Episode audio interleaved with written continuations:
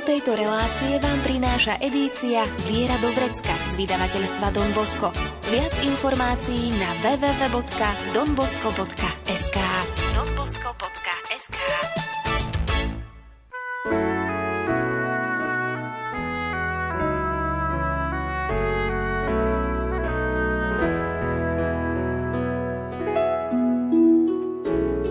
Viera do Vrecka.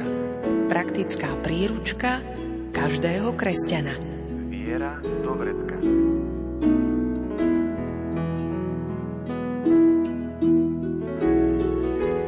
V súčasnosti sa znova dostávajú do popredia duchovné cvičenia podľa návodu Sv. Ignáca z Loyoli, no i naďalej máme a poznáme viacero štýlov duchovných cvičení pre viacero typov ľudí.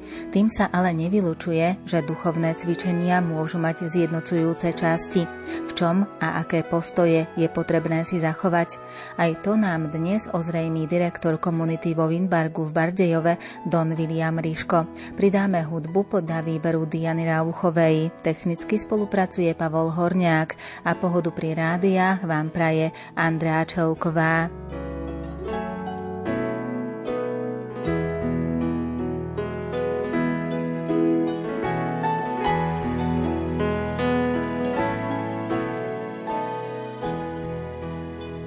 Pokračujeme v téme brožúrky s názvom Duchovné cvičenia na ceste k Bohu a dnes sa zameriame na duchovné cvičenia dnes, v súčasnosti. Čo nám majú umožniť duchovné cvičenia v súvislosti s modlitbou? Modlitba predovšetkým, však tá osobná, je takou neodmysliteľnou súčasťou duchovných cvičení, že vlastne tie duchovné cvičenia sú na to, aby nám tak ponúkli takú hlbokú skúsenosť modlitby. Aj Sv. Ignác vo svojom texte používa viacero prípravných modlitieb, ktoré nás privedú k tomu, aby sme si položili základnú otázku. A to je možno tá, ktorú Ježiš položil aj viacerým svojim poslucháčom, predovšetkým však slepému Bartimejovi pri bránach Jericha, že Ježiš sa ho pýta, čo chceš, aby som ti urobil? A on mu odpovedal, Rábi, aby som videl. Je podľa mňa len dobré, keď sa aj my sami pýtame na naše vlastné sny, túžby, pretože len vtedy, keď si ich viac uvedomíme, môžeme ich tak sformulovať pri Pánovi. A ako je to s používaním Svätého písma počas exercícií? Čo sa týka používania Svätého písma počas exercícií, to je základ. Ísť na duchovné cvičenie bez písma, ja hovorím, že to je ako keby sme išli na dobrý koncert so štupľami v ušiach, že všetky tie meditácie vlastne počas duchovných cvičení vychádzajú z Božieho slova a potom aj k nemu smerujú. Takým úžasným veľkým propagátorom a uskutočňovateľom biblických duchovných cvičení bol vtedajší milánsky arcibiskup kardinál Carlo Maria Martini. Mimochodom tiež bol jezuitom. A vlastne je dobré aj tak, keď prichádzame na tie duchovné cvičenia, už možno tak zamyslieť sa nad tou staťou zo Svätého písma, ktorá nás možno tak v poslednej dobe viac oslovovala. S ňou treba hneď na začiatku duchovných cvičení aj pracovať. To, ako sa modliť počas duchovných cvičení, opisuje svätý Efrem Sýrsky. Ako? Jeden z takých východných otcov, svätý Efrem Sýrsky, má takú peknú katechézu o tom, čo je vlastne, by sme mohli povedať, že čo je vlastne modlitba počas duchovných cvičení. On to rozpráva ako o modliacom človeku, ale vlastne tak pripodobní toho modliaceho sa človeka lovcovi perál. Aj ten musí najprv výjsť zo svojho domu, musí prísť na breh, tam sa vyzliec, namazať sa olejom, zaťažiť sa kameňom, ktorý si priviaže o seba. Až potom sa môže ponoriť do vody, kde je možno aj nájde nejakú vzácnu perlu. A to isté platí aj o modliacom sa človeku. Musí opustiť ten svoj dom, všetky veci, ktoré možno ho tak vzdialovali od postoja modlitby, osoby, rôzne iné svoje závislosti. Musí sa zároveň vyzliecť. V tom duchovnom význame možno tak ako keby tak vyznať všetky svoje slabosti a hriechy, ktoré mu prekážajú v modlitbe.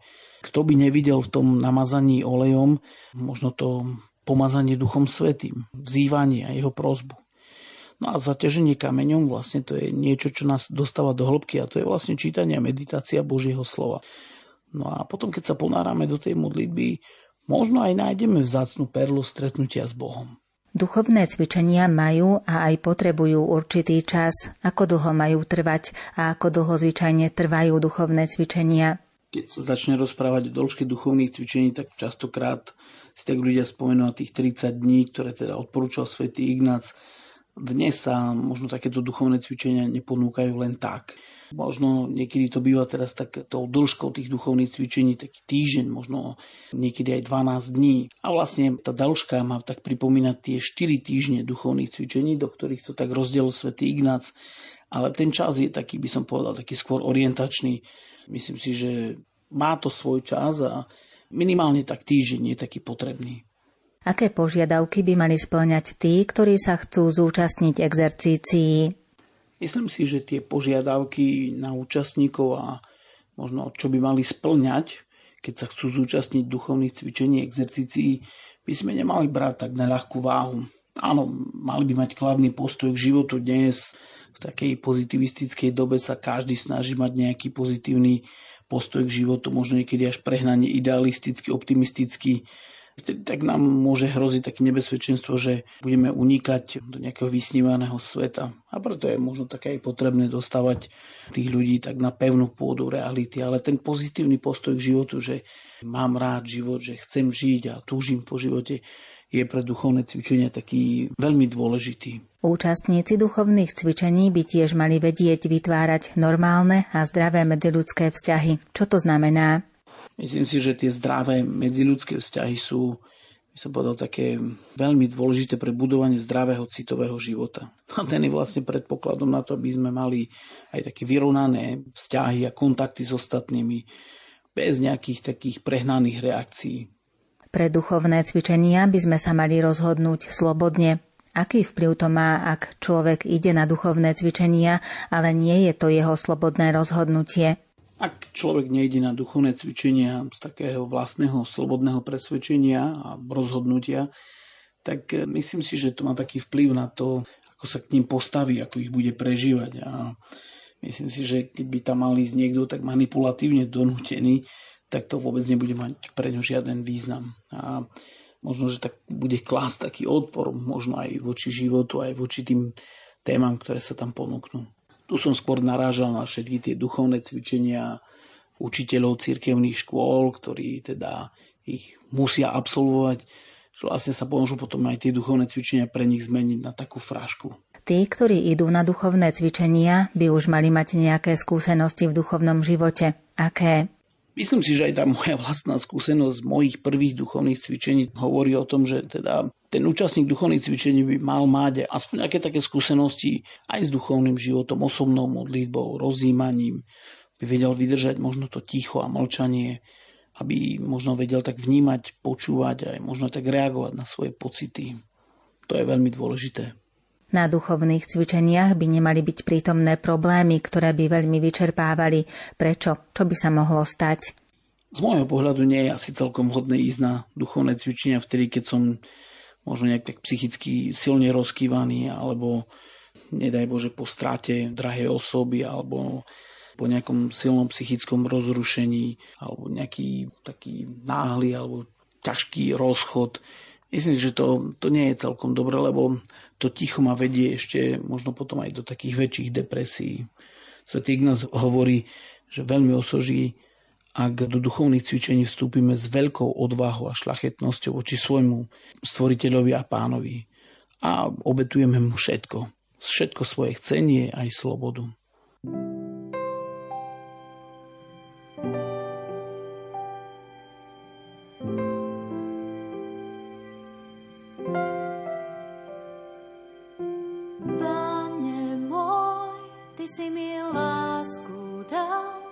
Hoci som netúžil, hoci som nehľadal, Ty si ma našiel v tmách, Ty si ma premohol, Ty si ma vykúpil, Ty si ma vyzdvihol, Ty si mi krídla dal, Ty si ma zachránil, Ty si ma požehnal, Ty si sa oslavil. Ty si mi krídla dal, Ty si ma zachránil, Ty si ma požehnal, Ty si sa oslavil. Pane môj, Ty si mi živý.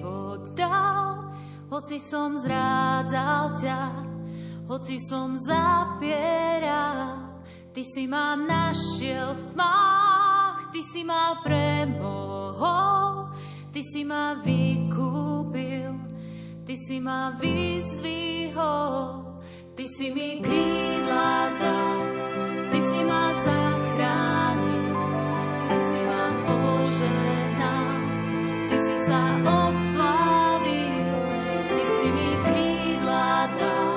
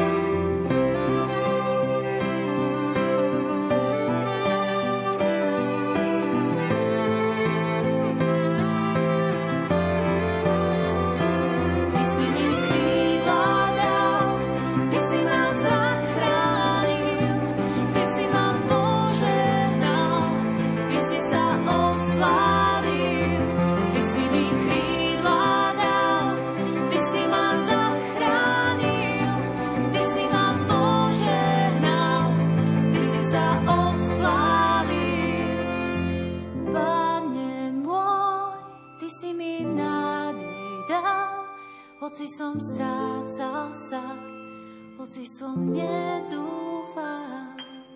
V brožúrke Duchovné cvičenia na ceste k Bohu dávate do pozornosti aj príbeh o troch mužoch, ktorí sa rozhodli pracovať pre cirkev a stali sa mníchmi. O čom hovorí? Veľmi zaujímavý príbeh, možno o potrebe ticha a mlčania aj počas duchovných cvičení. Je aj vlastne príbeh o troch mníchoch. A traje ľudia sa rozhodli, že sa stanú mníchmi a že budú pracovať pre cirkev. Prvý si dal za také predsavzatie, že bude zmierovať pohnevaných. No a že bude takým tvorcom pokoja. Druhý, že sa bude starať o chorých a umierajúcich. A tretí odišiel do pustovne, aby tam žil v tichu. No tak keď už každý po istom čase žil ten svoj život, tak ten prvý prichádza možno taký vyčerpaný tými ostatnými ľudskými spormi a hádkami. Zrazu videl, že nedokázal všetkých zmieriť. Tak sa rozhodol, že zájde k tomu, čo liečil chorých. Ale aj tam zistil, že už aj tento v horlivosti je taký ochabnutý a nestačí už splňať príkaz lásky, možno k tým chorým, že už nevládza ani on. Tak sa oboja vybrali za tým tretím pustovníkom. Keď k nemu prišli, rozprávali mu tak o tých svojich ťažkostiach, poprosili ho, aby im povedal, ako sa darí jemu.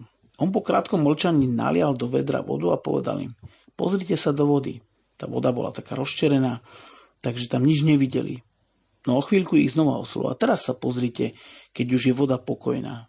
Keď sa pozreli do vody, videli tam svoje vlastné tváre, ako v zrkadle.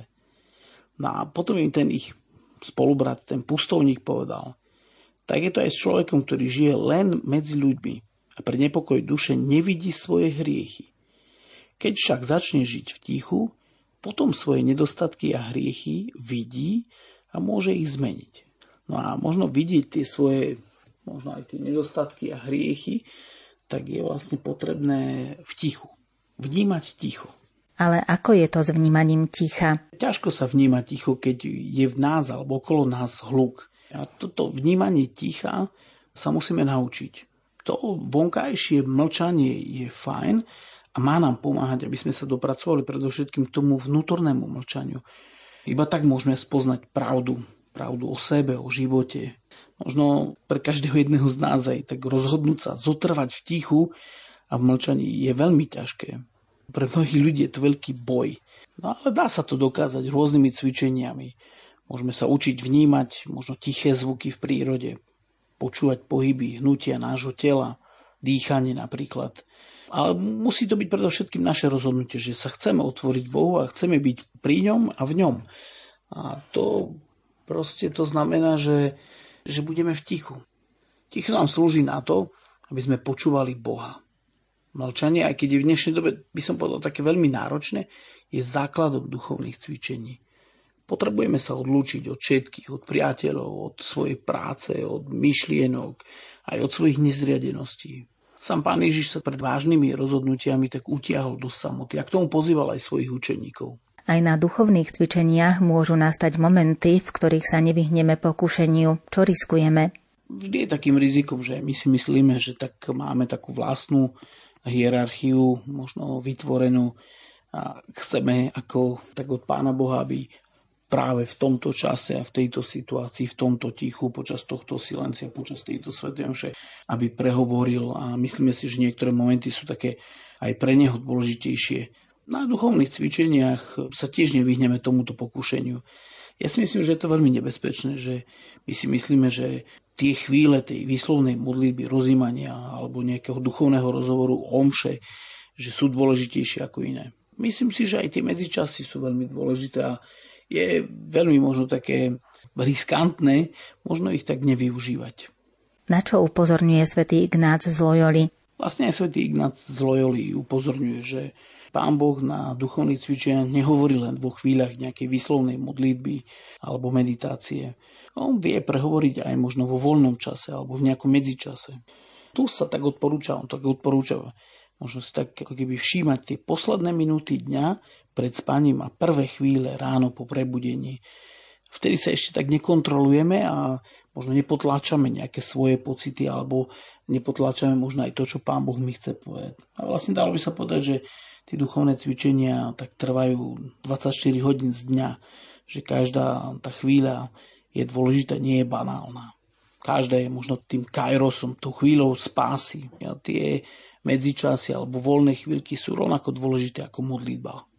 Ja sám si spomínam na jeden taký moju takú skúsenosť, môj príbeh, že počas jedných duchovných cvičení som tak očakával možno odpoveď od Pána Boha, možno počas tých meditácií, modlitieb. A vlastne tá odpoveď prišla pri balení sa. Už keď sme odchádzali, balil som si veci a vtedy to tak silne prišlo, že neboj sa, ja budem s tebou, kdekoľvek budeš. A bol to pre mňa veľmi silný moment a vlastne bol to už moment ako keby na konci duchovných cvičení.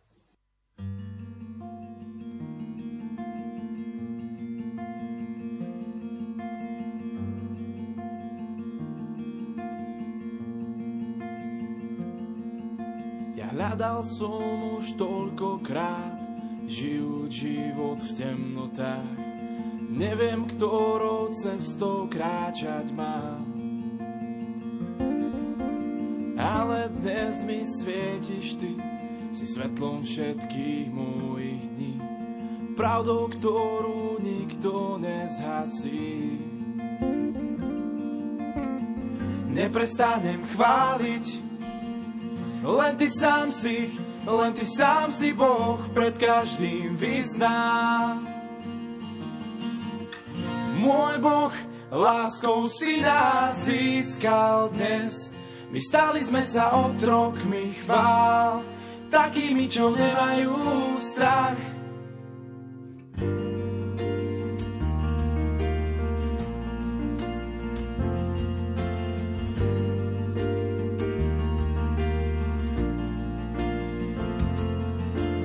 Naplnil som život svoj a získal cennej lásky zdroj.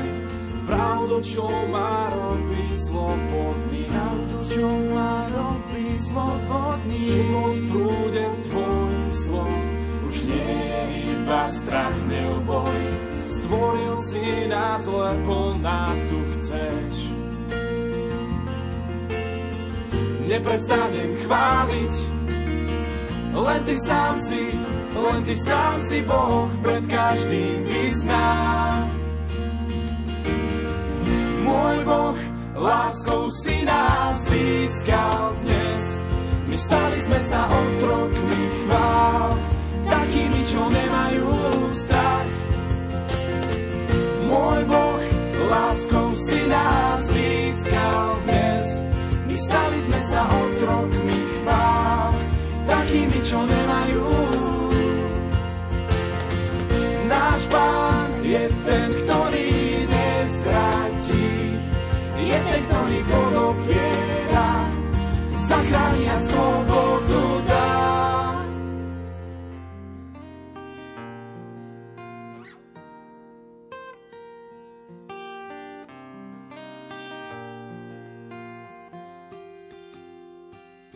Vyznávam, že si môj Pán, pravdou si, slobodu mám. Vyznávam,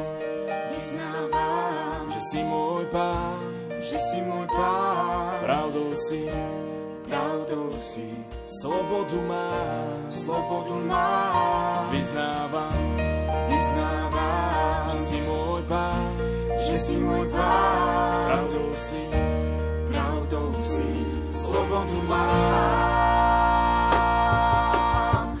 Môj Boh, láskou si nás získal dnes, my stali sme sa otrokmi chvál, takými, čo nemajú strach.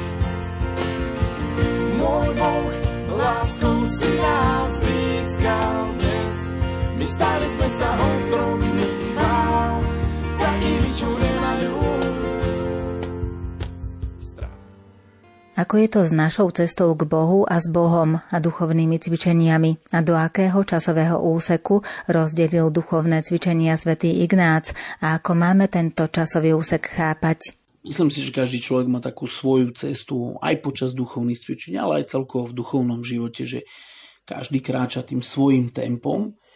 Ale predsa len svätý Ignác tak rozdelil duchovné cvičenia do takých 4 týždňov. Netreba to však tak chápať nejak tak presne, že jeden týždeň je 7 dní. Vždy závisia aj od toho, kto si tie duchovné cvičenia vykonáva, aké sú jeho možno také dispozície. Myslím, že niekedy záleží aj od veku, vzdelania alebo nadania, že ako to ten človek sám so sebou vlastne prežíva. Prvý týždeň nadšenie, prvou fázou, možno alebo tým prvým týždňom, ale stále rozprávame o takom obraznom týždni. Prvý týždeň duchovných cvičení je vlastne takým nadšením, že v tejto fáze by každý ten, čo si vykonáva duchovné cvičenia, mal sa nechať tak nadchnúť tým všetkým, čo pre neho alebo pre celé stvorenie Boh robí. Mal by vnímať možno aj takú úprimnú vďačnosť Bohu za všetko to, čo nám dal, ako nám preukázal lásku. Mal by ho tak vnímať možno Pána Boha ako takého stvoriteľa, ktorý to všetko pre nás urobil. Myslím si, že tu aj pramení možno také pochopenie toho, že kto som ja v tom všetkom a aj prijatie seba samého v tom Božom pláne. Prvý týždeň však v sebe zahŕňa aj ďalšiu fázu, ktorou je obrátenie a oslobodenie. Čo si má človek uvedomiť? Človek si má tak uvedomiť, že musí sa obrátiť, musí sa odvrátiť od vlastného hriechu. A tu by mal prežiť aj také vnútorné uzdravenie. Sv. Ján píše, pravda vás vyslobodí. Že už tu sa robí vlastne také prvé, aj také spýtovanie svedomia. Človek nielen odhaľuje, ale aj nadobúda novú identitu. Som hriešnik, ktorý je milovaný. Keď sa posunieme ďalej a priblížime si druhý týždeň duchovných cvičení, čo v nás chce vzbudiť? Tak myslíme si, že keď teda tá prvá fáza, keď je tak charakterizovaná možno takou Božou láskou, prijatím tejto lásky a obrátením sa, tak druhý týždeň by v nás mal tak zbudiť takú túžbu po nasledovaní Krista. Sú tam rôzne rozjímania, viaceré sú veľmi dôležité, že tam je tá výzva kráľa, rozjímanie o 2 zástavách alebo o 3 kategóriách ľudí. Sú také už dobové texty, ale veľmi zaujímavé. Napríklad rozjímanie o 2 zástavách nás tak aj tak núti, aby sme sa rozhodli, že kde chceš stať, možno pod zástavom koho ty stojíš, pod zástavou kráľa, Krista alebo zlého. Čomu sa podobá meditácia svätého Ignáca o 2 zástavách? Tá meditácia svätého Ignáca o 2 zástavách sa podobá takému literárnemu dielu od Vladimíra Solovjova, ktoré sa volá Legenda o antikristovi. Tam v takej skratke, keď by som to mohol povedať, tak ten Kristov protivník, diabol, sa ukáže v takej ideálnej ľudskej podobe. Je to inteligentný človek, schopný uskutočniť všetky možno také hodnoty, po ktorých kedy ľudstvo túžilo. Mier, blahobyt, rozvoj vedy a možno aj tak zachovať všetko to, čo kresťanstvo dalo tej kultúre daného celého sveta. A preto možno tak hneď tak jeho posolstvo je aj také príjmané, aj väčšinou veriacich. Avšak len malá skupinka tak odmieta možno tieto plány Antikrista. A tá malá skupinka je tak ekumenicky zhromaždená okolo pravoslavného starca Jána, potom je tam katolícky pápež Peter II a protestantský profesor Ernest Pauli. A tí traja sa vlastne tak zjednotia na takom vyznaní hlavnej pravdy viery. Že nie je možno tie hodnoty, nie je možno tie, možno nejaké všetky tie rozvoj človeka, ale že ak rozprávame o našej viere, o našom postoji, o našom nasledovaní, tak na prvom mieste záleží na osobe Ježiša Krista. Na konci textu, ako tej legendy, sú také tri rozhovory. A tie tak možno tak akože tak upozorňujú na taký spor, ktorý mal teda Solovjov s Levom Tolstým, ktorý dával prednosť takej morálke evanielia pred osobou spasiteľa. A Solovjov možno toto chce veľmi zdôrazniť, že ja stojím pri svojom kráľovi, pri Kristovi. On vlastne tak pripomína to, že vlastne tým základným, po čom človek má túžiť, je nasledovať Krista. Pripomínate tiež príbeh o bambuse. Čo chce zdôrazniť tento indický príbeh? Mne osobne sa veľmi páči taký jeden indický príbeh o bambuse. V istom kráľovstve bola nádherná záhrada. Často sa v nej prechádzal jej pán. A zo všetkých stromov najviac miloval taký ten svoj bambus. Bol to najkrajší, najvznešenejší zo všetkých stromov. A vždy rástol vyššie a vyššie. Raz sa však pán tak zamyslene približoval k svojmu bambusu. Povedal mu: milý bambus, potrebujem ťa. Pane, som ochotný, použij ma, odpovedal bambus. Pán mu povedal: musím ťa orezať. Bambus sa zhrozil: mňa, ktorý som najkrajším stromom v tvojej záhrade? Pán bol ešte zarmútenejší a pokračoval: ak ťa neorežem, nemôžem ťa použiť. V záhrade nastalo veľké ticho. Po chvíli bambus odpovedal: Pane, ak ma bez orezania nemôžeš použiť, potom urob so mnou, ako uznáš za vhodné. Pán pokračoval: vieš, musím orezať aj tvoju korunu. Ach, pane, od toho ma ochráň. Ak neorežem tvoju korunu, tvoje konáre, tvoje lísty, nemôžem ťa použiť.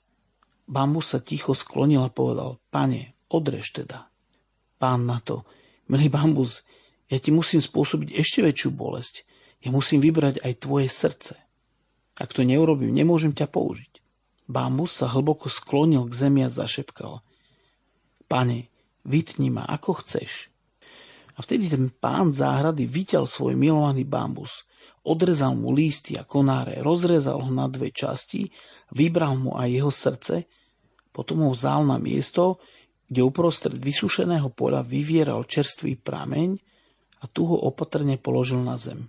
Jednu časť vyťatého a očisteného bambusu priložil k prameňu, druhú polovicu spojil s prvou a vodu z prameňa odvádzal pomocou takto vytvoreného potrubia na vysúšenú zem, ktorá na ňu už veľmi dlho čakala.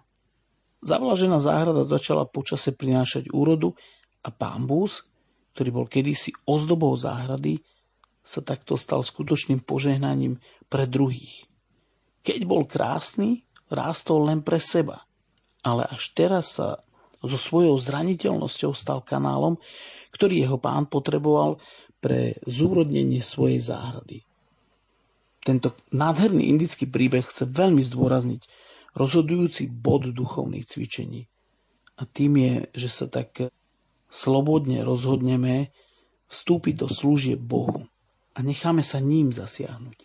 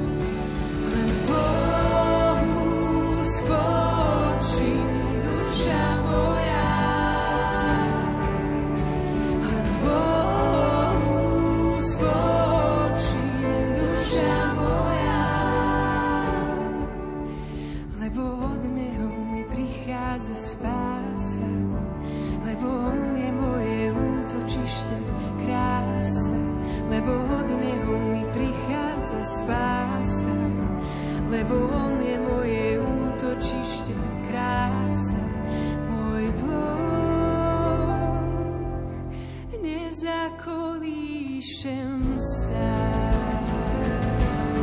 Nezakolíšem sa.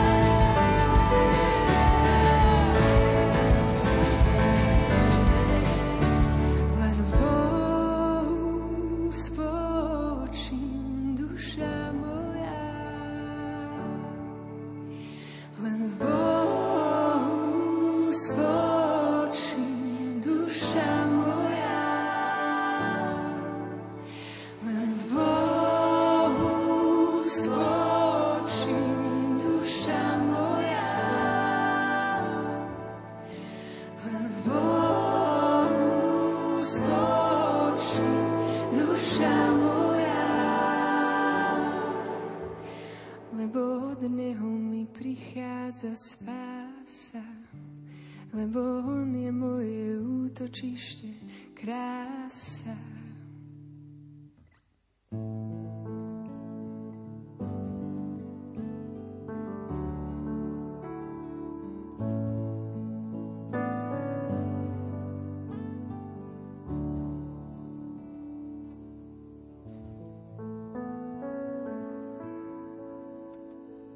Duchovné cvičenia pokračujú tretím týždňom. Čo je jeho cieľom a na čo nás pripravuje? Tretí týždeň je veľmi dôležitý tiež a jeho cieľom je vlastne tak spoločne trpieť a zomrieť s Kristom. A zomrieť s Kristom znamená, že človek sa nechce presadzovať sám a je dokonca slobodný aj sám od seba. Toto možno nás tak vedie, aby sme prijali a nasledovali chudobného a potupeného Krista. Myslím si, že takým najlepším obrazom tretieho týždňa je evanjelium o odumierajúcom pšeničnom zrne. Svätý Ján tu pekne píše, ak pšeničné zrno nepadne do zeme a neodumrie, ostane samo. Ale ak odumrie, prinesie veľkú úrodu. Myslím si, že tento týždeň nás asi tak najviac, alebo tie zamyslenia tohto týždňa nás najviac približujú k tomu a pripravujú na život, ktorý bude nasledovať po duchovných cvičeniach. A čo je štvrtou fázou duchovných cvičení? Štvrtý týždeň tiež nazývame aj takým zmrtvých staním. A teda tou fázou je vlastne také prežitie zmrtvých stania Pána. Pán prichádza, zjavuje sa, ale aj odchádza. Tie všetky meditácie majú takú približne rovnakú podobnú štruktúru. Zmrtvých stály Kristus je nečakaný pre svojich učeníkov. Objaví sa nečakanie. A väčšinou je aj taký nespoznaný z počiatku. Dá sa však vždycky spoznať skrze nejaké slovo alebo znamenie. Spomeňme si na emalských učeníkov pri lámaní chleba. A apoštoli tak prežívajú potom aj takú túžbu po stretnutí s Pánom. Toto je taká fáza, možno také dve fázy vlastne tohto týždňa, že z mŕtvych stalý vzkriesený Pán sa nám ukazuje nečakane a v tej druhej ho aj strácame. Avšak Pánovo zmiznutie je zvyčajne spojené aj s poslaním, ktoré udeľuje. Vo všetkých tých veľkonočných príbehoch, ktoré sme nedávno počúvali, Ježiš si znova povoláva možno tých svojich sklamaných a znechutených možno učeníkov, ktorí možno tak strácali nádej po jeho smrti. Znova ako keby tak s nimi začína, aj napriek tým zlyhaniam a ich neodmieta, dáva im na novo také nové úlohy a vyzýva ich, aby ho na novo nasledovali. Len tí, čo zakúsili takú svoju slabosť, vedia, že iba Božia sila dokáže s nimi niečo urobiť. Pán Ježiš sa zjavuje tým, ktorých musel možno na začiatku tak sklamať a ktorí sa tiež sklamali v sebe samom. A teraz ich však pozýva, aby sa rozhodli definitívne ho nasledovať. A to sú tie najvhodnejšie slova pre každého človeka, ktorý je po duchovných cvičeniach tak rozhodnutý, aby išiel s Pánom. Dôležité pre duchovné cvičenia je i prostredie a miesto ich konania. Aký to má vplyv? Ja si myslím, že vonkajšie prostredie, aj miesto, kde sa konajú duchovné cvičenia, môže veľa napomôcť, alebo aj uškodiť možno v tom prežívaní duchovných cvičení. Myslím si, že je veľmi vhodné, aby sa duchovné cvičenia odohrávali na mieste, ktoré je takým miestom ticha. Ak si všimnete, exercičné domy zvyčajne bývajú na takom tichom, peknom mieste.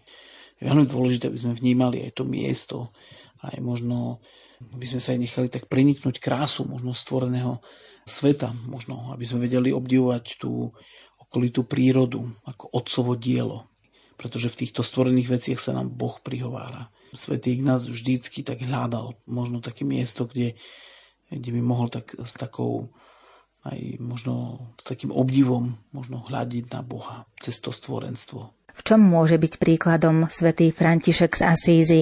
Myslím si, že mali by sme sa naučiť vnímať stvorený svet a možno aj sa mu tak prihovárať. Takým veľkým príkladom pre nás je aj svätý František z Assízy, ktorý sa rozpráva s bratom Slnkom, sestrou Lúnou, so zvieratami, s tým vlkom, ktorému dohovára, ale aj s celým stvoreným svetom. Myslím si, že to ho tak privádza k takému údivu a vďačnosti voči Bohu.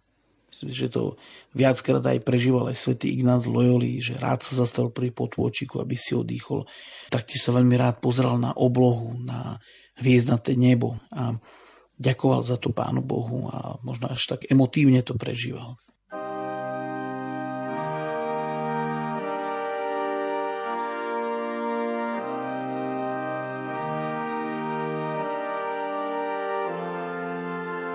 Od všetkého zlého, od toho, čo sa dá, aspoň bielým snehom prikryj moju tvár.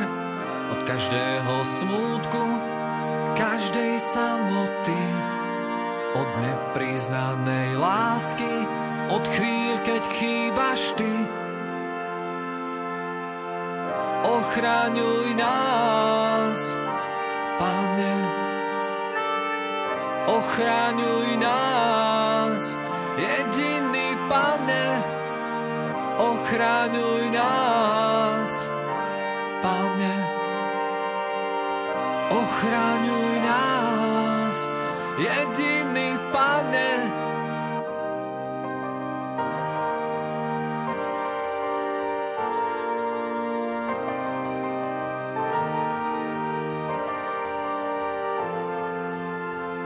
Zbytočných hriechov, od nedostupných slz, od každého rána, keď chceš sa niekam újsť, od všetkého zlého, čo fúka do očí, od každého možno, od tmy, keď nekončí.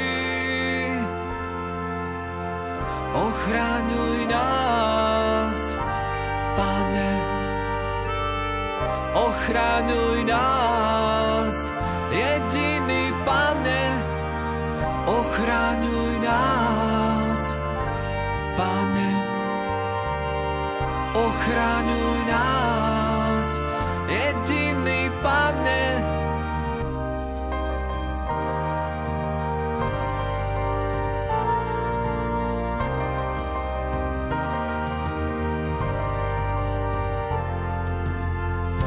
Plnený každej márnej slávy, od všetkého zlého, čo pokoja nás baví. Od zlatých stredných ciest, od lásky so sľavou, pred širokou bránou, pred krásou prchavou. Ochraňuj nás, Pane, ochraňuj nás, jediný Pane, ochraňuj nás, Pane, ochraňuj nás, jediný Pane, ochraňuj nás, Pane, ochraňuj nás, jediný Pane, ochraňuj nás, Pane, ochraňuj nás, jediný Pane.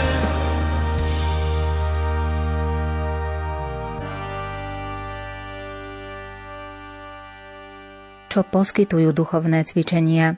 Myslím si, že duchovné cvičenia, to sa ich zúčastní, sú veľkým darom pre každého. Duchovné cvičenia nám sprostredkujú mimoriadne milosti a dary od Pána Boha. Oni sú takou školou modlitby, predovšetkým tej osobnej. A tá je nevyhnutným činiteľom, aby sme možno dosiahli kresťanskú zrelosť. A ona aj potom inšpiruje celý náš kresťanský život. Duchovné cvičenia sú taktiež aj takou školou odvahy. Vo Svetom písme Pán Boh nikdy od človeka nežiada malé veci. Vždy nás pozýva konať veľké veci. To rôzne postavy biblické, aj starého, aj nového zákona, možno tak odpovedajú na Pánovo volanie odvážne, veľkodušne. Ja si myslím, že k tejto odvahe možno tak vykročiť za Pánom, tak patrí aj taká pohotovosť, oduševnenie, sloboda. To sú vlastnosti, ktoré dnes veľmi, veľmi chýbajú. Vládne taká ustráchanosť a možno také zabezpečiť sa, byť taký zaistený a až potom, keď bude mať všetko pripravené, všetky prostriedky získané, až potom možno vykročím. Nie. Myslím si, že Pán Boh nás pozýva k odvahe a k veľkým veciam. Taktie sú duchovné cvičenia aj takou školou takého sebapoznania. Sv. Ignác práve že ako taký zakladateľ modernej psychológie veľmi dbal na tento rozmer, na také osobné rozlišovanie, túžbu spoznať seba samého a nachádzať, potom aj plniť Božiu vôľu. A taktiež sú aj duchovné cvičenia aj takou školou lásky, pretože v nich môžeme prostredníctvom tej osobnej modlitby objaviť a zakúsiť lásku Boha. Na duchovných cvičeniach je jedna z najdôležitejších vecí pocítiť lásku Boha a odpovedať na ňu. A potvrdzuje to i nasledujúci citát v interpretácii Ondreja Rosíka. Sú školou modlitby, najmä osobnej. Práve osobná modlitba je nevyhnutným činiteľom dosiahnutia kresťanskej zrelosti a mala by inšpirovať celý náš kresťanský život. Sú školou odvahy. Vo Svetom písme Boh nikdy od človeka nežiada malé veci. Boh vždy pozýva konať veľké veci. Biblické postavy Starého a Nového zákona odpovedajú na Pánovo volanie odvážne a veľkodušne. K odvahe nepochybne patrí aj pohotovosť, oduševnenie a sloboda. Sú školou sebapoznania. Svätý Ignác veľmi dbal na tento rozmer, najmä na osobné rozlišovanie, túžbu spoznať seba samého a nájsť Božiu vôľu. Sú aj školou lásky, pretože v nich môžeme prostredníctvom osobnej modlitby objaviť a zakúsiť lásku milujúceho Otca. Ako je to s duchovnými cvičeniami mladých ľudí? Svätý Otec František vo svojej exhortácii Gaudete exultate, ale aj Christus vivit, hovorí o mladých, že sú vystavení takému neustálemu zappingu. To je vlastne klíkanie, prepínanie, bez rozmýšľania alebo bez nejakej, že niečo sledujem, za niečím idem. A myslím si, že ako keby mladí ľudia, on aj hovorí, že by sa chceli pozerať na tento svet cez dve alebo dokonca aj tri obrazovky súčasne. Vidieť všetko. No a Svätý Otec hovorí, že teda bez múdreho rozlišovania sa môžeme ľahko zmeniť na bábky, ktoré sú vydané na pospas momentálnym tendenciám. To je veľmi dôležitá veta z exhortácie Christus vivit. Môžeme sa zmeniť na bábky, ktoré budú vydané na pospas momentálnym tendenciám. Tie momentálne tendencie môžu byť moje vlastné, ale môžu byť aj tendencie tohto sveta. Všetci tak hovoria, tak aj ja. Všetci tak robia, aj ja idem. Toto je, myslím si, že veľmi také nebezpečné a preto si myslím, že je pre nich, aj pre mladých ľudí, také veľmi životne dôležité naučiť sa možno rozlišovať, že čo pochádza od Boha a od Božieho ducha a možno čo pochádza od ducha tohto sveta. Takže vlastne my tak aj hľadáme zmysel vlastného života pred tvárou Boha. No a kde by sa to dalo lepšie robiť, ak nie na duchovných cvičeniach? To je jednoznačná výzva. Pre mladých ľudí sú duchovné cvičenia veľmi, veľmi dôležité. Práve počas duchovných cvičení môžeme tak objaviť, možno aj sa v nás prebudí taká túžba, možno nasledovať Krista a objaviť možno ten môj osobitný spôsob, akým spôsobom ho ja budem nasledovať. To je vlastne to povolanie, o ktorom sa možno aj mladým ľuďom má veľmi často rozprávať. V akom veku sa odporúča pozývať na duchovné cvičenia mladých ľudí? Myslím si, že taký vhodný vek pre duchovné cvičenia je stredná škola, mať už taký zdravší pohľad na život a myslím si, že na začiatku stačí aj také 4-dňové duchovné cvičenia, ale myslím si, že pre tých mladých je to ešte viac dôležité ako pre dospelých, aby odišli tak do samoty, aby sa vedeli odtrhnúť. My tak Salesiani sa snažíme ich zobrať aj na také chaty, kde nie je vôbec telefónny alebo nejaký iný signál, aby sa dokázali odpútať od tých sociálnych sietí alebo hovorov, a aby možno sa tak dokázali tak sústrediť viac na Pána Boha. Sú duchovné cvičenia aktuálne aj dnes? Pápež František, kde si povedal, ak chceš sprevádzať iných na ich ceste k Bohu, je potrebné predovšetkým to, aby si ňou ty sám osobne prešiel tou cestou. Tak keď som sa na začiatku možno tak fiktívne spýtal, že či teda duchovné cvičenia ešte sú aktuálne a platné pre dnešnú dobu, tak ja tak hovorím, že ja už som tú odpoveď vedel. Ja verím, že sú. Ja sám na sebe to môžem aj tak potvrdiť, že sú stále aktuálne. Ja som vďačný Pánu Bohu, že sa môžem zúčastňovať duchovných cvičení a že teda, že mám tento dar. Čo sa od účastníkov duchovných cvičení v súčasnosti očakáva? Myslím si, že každý človek by... Každý kresťan by mal tak zatúžiť možno po takomto stretnutí s Bohom počas duchovných cvičení. A je veľmi dobré, aby každý človek si možno tak vo svojom vlastnom živote hľadal ten svoj, sa tomu hovorí tak symbolicky exercičný dom a ten svoj čas, a to svoje ticho, aby vykročil za Pánom. No a potom, keď sa nechá natchnúť, tak Sv. Ignác hovorí, choď a zapáľ svet. Myslím si, že na duchovné cvičenia chodíme preto, aby sme sa my zapálili, aby sme potom dokázali aj zapaľovať tých ostatných, aby sme ich nadchli pre život, nasledovanie Krista.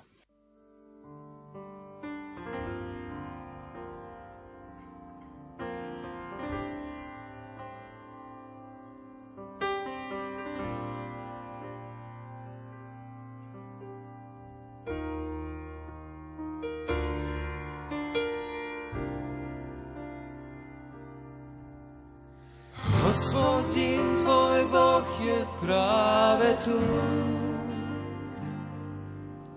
V tvojom strede je mocný hrdina. Spievať bude, plesať nad tebou. Miluje ťa láskou nekonečnou. Hospodin tvoj Boh. Hospodin tvoj Boh je práve tu. V tvojom strede je mocný hrdina. Spievať bude, plesať nad tebou. Miluje ťa láskou.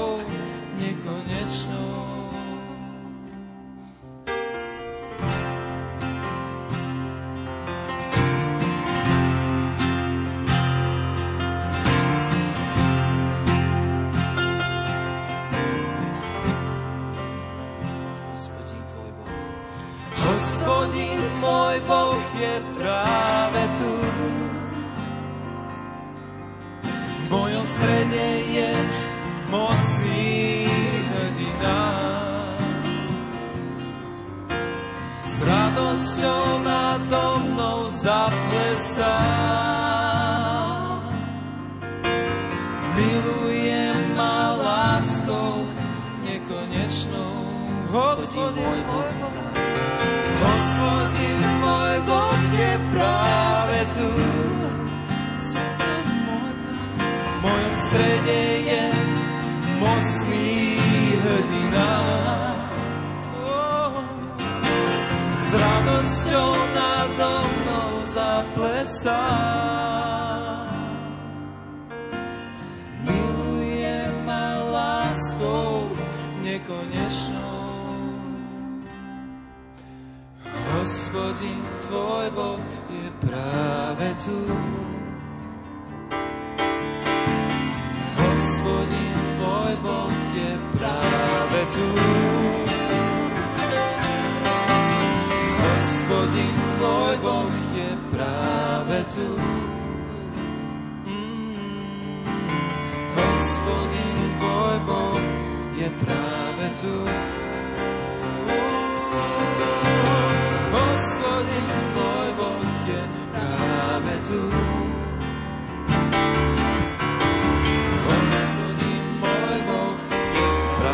tu. Hospodin, môj Boh je práve tu. Duchovné cvičenia na ceste k Bohu. O téme tejto brožúrky z edície Viera do Vrecka a konkrétne o duchovných cvičeniach v súčasnosti nám dnes porozprával autor brožúrky, direktor komunity vo Vinburgu v Bardejove, Don William Ríško. Pridali sme hudbu podľa výberu Diany Rauchovej. Technicky spolupracoval Pavol Horňák a za pozornosť vám ďakuje Andrea Čelková. Tému tejto relácie nájdete v edícii Viera do Vrecka z vydavateľstva Don Bosco. Viac informácií na www.donbosco.sk.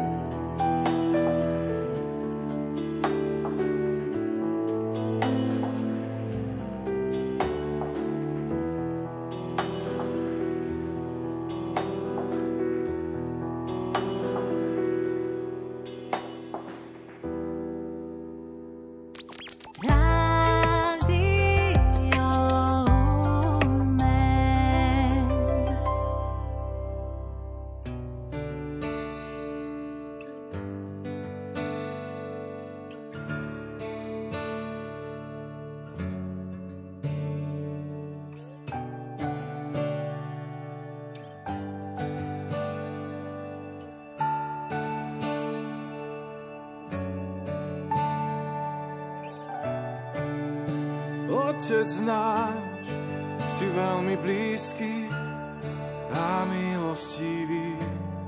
Tebe chválu vzdávam a srdce otváram, premieňaj ma.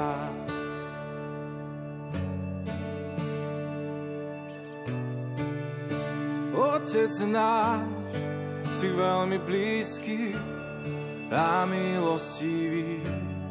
Tebe chválu vzdávam a srdce otváram, premieňaj ma.